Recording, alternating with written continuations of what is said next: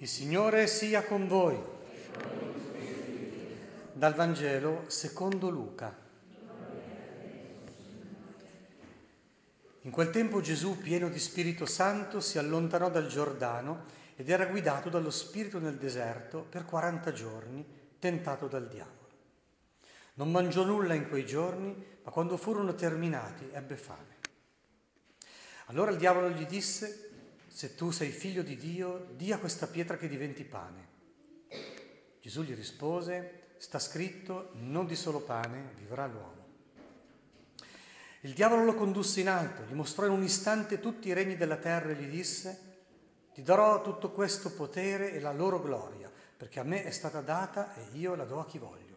Perciò se ti prostrerai in adorazione dinanzi a me, tutto sarà tuo. Gesù gli rispose, sta scritto, il Signore Dio tuo adorerai, a Lui solo renderai culto. Lo condusse a Gerusalemme, lo pose sul punto più alto del Tempio e gli disse, se tu sei figlio di Dio, gettati giù di qui. Sta scritto infatti, ai suoi angeli darà ordini a tuo riguardo affinché essi ti custodiscano. E anche essi ti porteranno sulle loro mani perché il tuo piede non inciampi in una pietra. Gesù gli rispose, è stato detto, non metterai alla prova il Signore Dio tuo. Dopo aver esaurito ogni tentazione, il diavolo si allontanò da lui fino al momento fissato. Parola del Signore.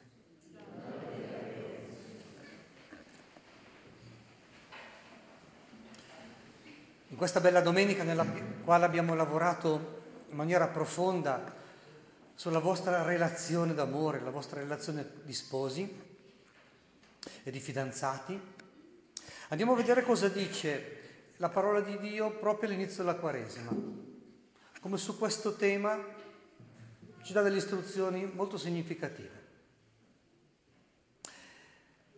Ci siamo sempre messi alla prova. Il tema delle tentazioni è il tema della fede che viene messa alla prova, in tanti modi,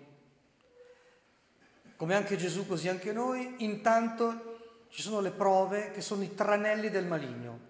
C'è il maligno, opera incessantemente per rovinarci. E come Dio è amore e vita, che sono proprio la materia del vostro amore, il matrimonio, unità di amore e di vita, così bisogna sapere che Lui è il contrario, è disamore e morte farà di tutto per dividervi. Diavolo vuol dire divisore. Quindi c'è questo tipo di tentazioni, i tranelli del maligno. Poi ci sono le tentazioni eh, che ci inducono al male. E lì bisogna stare attenti, bisogna combatterle bene. C'è quello di essere immersi nelle cose del mondo, anche belle, e quindi di gettarsi sulle creature, di preoccuparsi più delle creature e non pensare più al creatore, emarginare Dio, colui che tutte cose, queste cose belle le ha create e ce le ha donate. Sarebbe un'ingratitudine enorme. Sant'Agostino definiva il peccato proprio questo. Aversio a Deo è dimenticarsi di Dio et conversio ad creaturas. Idolatria. Chiamare le creature umane Dio, non riconoscere il livello di Dio. E poi ci sono le tentazioni, nel senso delle prove della fede, che servono per farla maturare. Mm? Come l'oro che deve passare nel crogiolo sette volte per essere purificato da tutte le scorie, ecco che la fede è mille volte messa alla prova, ma proprio per maturare. E Gesù stesso è stato sottoposto a tutto questo. E quindi guardiamolo lì quando, vedete, viene spinto dallo Spirito nel deserto. Deve fare lui il combattimento e deve vincere lui per assicurarci che quando siamo legati a lui saremo vittoriosi in tutte le prove della fede. E poi il Vangelo conclude dicendo che dopo aver esaurito ogni tentazione, il diavolo si allontanò da lui fino al momento fissato, per la prova suprema, là al Getsemani, quando il demonio si insinuerà nella mente e nel cuore di Gesù per dirgli quello che stai facendo è tutto inutile, vedi? Il Padre ti abbandona, ma Gesù morirà con un atto di fede, quindi vincerà ancora l'ultima volta. e gli uomini ti uccidono nonostante i più bei miracoli che hai fatto e le parole meravigliose che hai detto. Guarda cosa combinano. La tua vita è inutile, è un fallimento. Ma Gesù morirà con un atto di carità misericordiosa dicendo Padre perdonali, facendosi avvocato difensore dei suoi uccisori. Capolavoro. Gesù è, è veramente Gesù, cioè colui che ci salva, proprio perché non ha smesso di amare anche sotto prova, sotto il massimo della prova. Dove si vede il massimo della prova? Eh, così guardiamo un attimo ancora Gesù. Eh, perché dice che state nel deserto 40 giorni tentato dal diavolo e dopo che 40 giorni ebbe fame, una resistenza già incredibile. Però spiegano i medici che se tu resisti così arrivi a, uno, a livello dello sfinimento dove non sei più lucido. Il digiuno fa bene, quando ti inizi il digiuno fai una fatica incredibile, se però centri un pochino diventi intellettualmente, spiritualmente molto lucido. Ma se passano tutti quei giorni lì, tanto che non tutti possono sopportarli, allora arrivi quasi in punto di morte, perdi ogni lucidità. Bene, il demonio arriva proprio lì con le sue peggiori tentazioni. Cioè Gesù è stato esposto al massimo di debolezza e di vulnerabilità appunto per vincere per ciascuno di noi, anche quello che è più debole, anche quello che gli viene facilmente da scoraggiarsi e dire non me la sento, non ci riesco, non ce la faccio, non ce la posso fare. Eh? Quando senti, vieni portato sull'oro della disperazione. Gesù ha fatto tutto questo per noi. E andiamo a dare una versione adatta a voi, eh, fidanzati, sposini, eh, giovani genitori, eh, di queste tre tentazioni, perché ciascuna ha, una, ha un fermento attivo per la vostra vita. Anzitutto cosa fa il demonio? Allora, ti tenta da tutte le parti, cominciando, se ci riesce, principio di economia, ti incastro con poco, sui bisogni primari. Ma siccome mangiare, bere e dormire sono il normale, il normale menage della vita familiare, guarda che qui già ti può fregare a questo livello. E quindi dice, eh, se sei figlio di Dio, di a questa pietra che diventi pane. Tenete conto che ne ha bisogno eh, dopo 40 giorni di deserto, di digiuno. Quindi, dai, usa il tuo potere per soddisfare i bisogni primari. Eh, guarda quanti poveri, eh, la fame nel mondo, cioè ti può tentare a vari livelli. Ma cosa vuol dire per esempio eh, per due genitori? In questo nostro mondo hanno ridotto, dicono gli studiosi e le studiose, l'educazione a igiene e alimentazione, cioè i genitori sono diventati maniacali sulla cura del corpo e poi iperprotettivi di lì e poi sprotettivi sull'anima. Cioè stiamo attenti che i cibi non siano sofisticati, siamo arrivati anche alla, all'assurdità di dire, non so, verdura biologica, cosa deve essere? Di plastica, capisci? Guardate, dire così per dire che non deve essere sofisticata, poi diamo in mano troppo presto uno smartphone dove ricevono semplicemente tutto il mondo senza anticorpi culturali.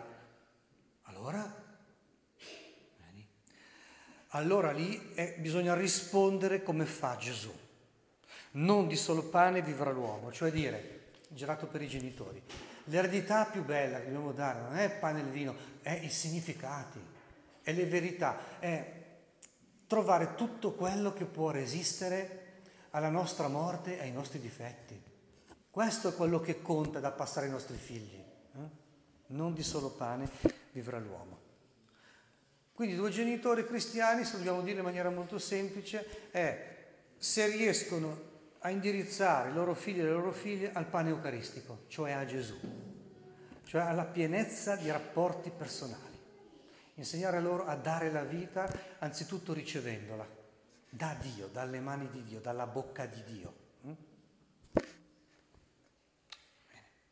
Questo sopravvive al tuo seno, al tuo biberon, alle tue cure, alle tue, capisci? Cioè, alla tua morte. Seconda tentazione, va sui bisogni secondari, bisogni spirituali. E allora gli dice, ti darò tutto questo potere e la gloria. Vedi, la nostra ricerca di affermazione, di significatività, di valore, di sentirci importanti e utili nella vita, di essere riconosciuti dagli altri, eh, avanti così. E questa è una tentazione molto più raffinata. Perché capisci, tu pensi, non per orgoglio, che invece è sottofondo di tutte le tentazioni, ma pensi appunto per fare del bene agli altri, magari, tutte queste cose qui. E invece Gesù gli risponde, sta scritto, il Signore Dio tuo adorerai e lui so, a Lui solo renderai culto, vedi? Il primato di Dio, non del proprio io. Cioè vincere radicalmente l'orgoglio. In fondo la vita si gioca su questo, o volontà di potenza o volontà di servizio. Poi te la puoi giocare, te la puoi contare e cantare dicendo che lo fai per gli altri, però hm, la volontà di piacere, compiacere, essere significativi, approvati, eh, non inutili, così, è molto radicata. L'orgoglio è la radice di ogni peccato. E allora dire no, riconoscere il primato di Dio, servire Dio, adorare solo Lui, ricordare che il primo comandamento è asimmetrico rispetto agli altri due. Amerai Dio con tutto il cuore, la mente, l'anima e le forze e il prossimo come te stesso, una giusta misura. A evitare proprio anche il piacere e compiacere, prendere gloria gli uni dagli altri invece che dare gloria a Dio, eccetera, eccetera. Va bene. E questa è una seconda grande tentazione. Perché se no, anche quando dicevamo del compito di desatellizzarsi dai genitori, uno continua a mendicare riconoscimenti. Si comincia da bambini dove uno vuole fare quello che vuole e nonostante tutto sentirsi amato. È la struttura del capriccio. Voglio fare quello che mi va e tu mi devi volere bene lo stesso. E possibilmente non mi devi neanche contraddire. Non mi devi dire quello che devo fare. No, l'orgoglio.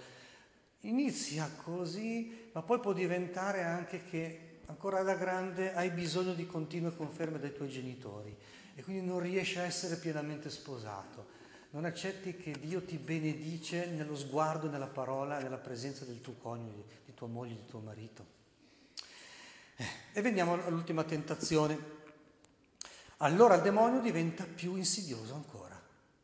Cioè, siccome, vedi che ah, con Gesù non ce n'è, non è schiavo, cioè una certa maturità e quindi è cresciuto bene in quei 30 anni a Nazareth e quindi quando si apre la sua vita pubblica non è schiavo dei bisogni primari, mangiare, bere, dormire, non è schiavo neanche del suo io, si prepara a diventare servo per amore. Allora lo tento sul più bello. Cioè, visto che dice che è figlio di Dio, tentiamolo su Dio, sulla religione, sul rapporto fondamentale. Vedi, non è le cose, non è neanche le persone, ma tentiamolo su Dio. E allora dice, metti alla prova Dio, dai, vediamo, tu dici di essere figlio di Dio, bene, gettati giù. Guardate quanto insidioso. Cita il Salmo 90 che Barbara ci ha fatto cantare come salmo responsoriale. Dice, sta mica scritto? Ti rialzerà, ti solleverà, quindi tu buttati. Questo vuol dire tentare Dio. Invece di vivere noi la prova è mettere alla prova Dio. Ehi, non si fa così. Vuol dire gettare sospetto su di Lui, accettare che venga gettato il sospetto su di Lui. Sentirsi minacciati da Lui. Sono autentiche bestemmie. Dio è solo amore, Dio ci vuole solo bene. Però vedete, usa la scrittura in tutte e tre le tentazioni comunque il demonio usa la scrittura. Ecco perché bisogna credere nella Chiesa, perché sennò siamo dei polli. Rischiamo di cadere anche usando la fede, eh, la scrittura, farsi aiutare dal sacerdote a interpretarla bene la parola di Dio, perché c'è quel versetto ma anche c'è anche quell'altro. Eh. E allora, attenzione. E infatti avete visto che Gesù risponde sempre con un sta scritto dicendo no, l'interprete corretto della scrittura è Gesù stesso e il suo spirito. Quindi tu, Satana, non puoi citare la scrittura, non devi citare la scrittura. No, non è, non è la stessa parola, no, dipende chi la pronuncia. Se la pronuncia il demonio avrà un'intonazione che ti fa scivolare, ti fa cadere, che ti tende una trappola, un'insidia. Se invece la ricevi dalla madre Chiesa, dall'esperienza dei santi, dal ministero dei sacerdoti, allora è una roccia, allora la parola di Dio è una roccia. E infatti Gesù risponde, ok, ma è stato anche scritto, non metterai alla prova il Signore Dio tuo. Non usi Dio contro Dio, non usi la scrittura per mettere alla prova Dio. Eh? E anche qui eh, vediamo in formato familiare come può realizzarsi questa terza tentazione, che magari poi siete dei fidanzati, degli sposi credenti, e allora magari avete pregato, solo che non avete visto subito la risposta di Dio. Allora vi viene in mente, ma Dio non mi ascolta. Poi il demonio vi accusa, dice, è perché sei un peccatore. Allora tu cominci a chiederti che cosa ho fatto di male perché Dio mi punisca. Cioè, vengono una serie di cattivi pensieri incredibili. A volte mi arrivano dei pensieri, sono arrabbiato con Gesù, sono arrabbiata con Gesù. Dico, beh, fai bene, finché ti arrabbi con lui hai le spalle larghe, però vediamo un pochino perché. Perché l'ho pregato tanto, non mi ha esaudito. Aspetta un attimo, se lo preghi con fede stai tranquillo, stai tranquilla. Però hai pregato con la forza della preoccupazione della disperazione hai pregato con fede? Perché guarda, veramente Dio arriva subito a chi gli dice Signore salvami. E se ti fa aspettare, stai tranquillo. C'è una sapienza anche in questo. Vuole che impari a desiderare di più, vuole preparare il tuo cuore per ricevere questo dono. Non temere, continua ad avere fede. Sentite le parole di Gesù anche ai suoi apostoli. Ecco, per non cadere in quella tentazione di mettere alla prova Dio, di sospettare che forse non ci vuole abbastanza bene. Mm?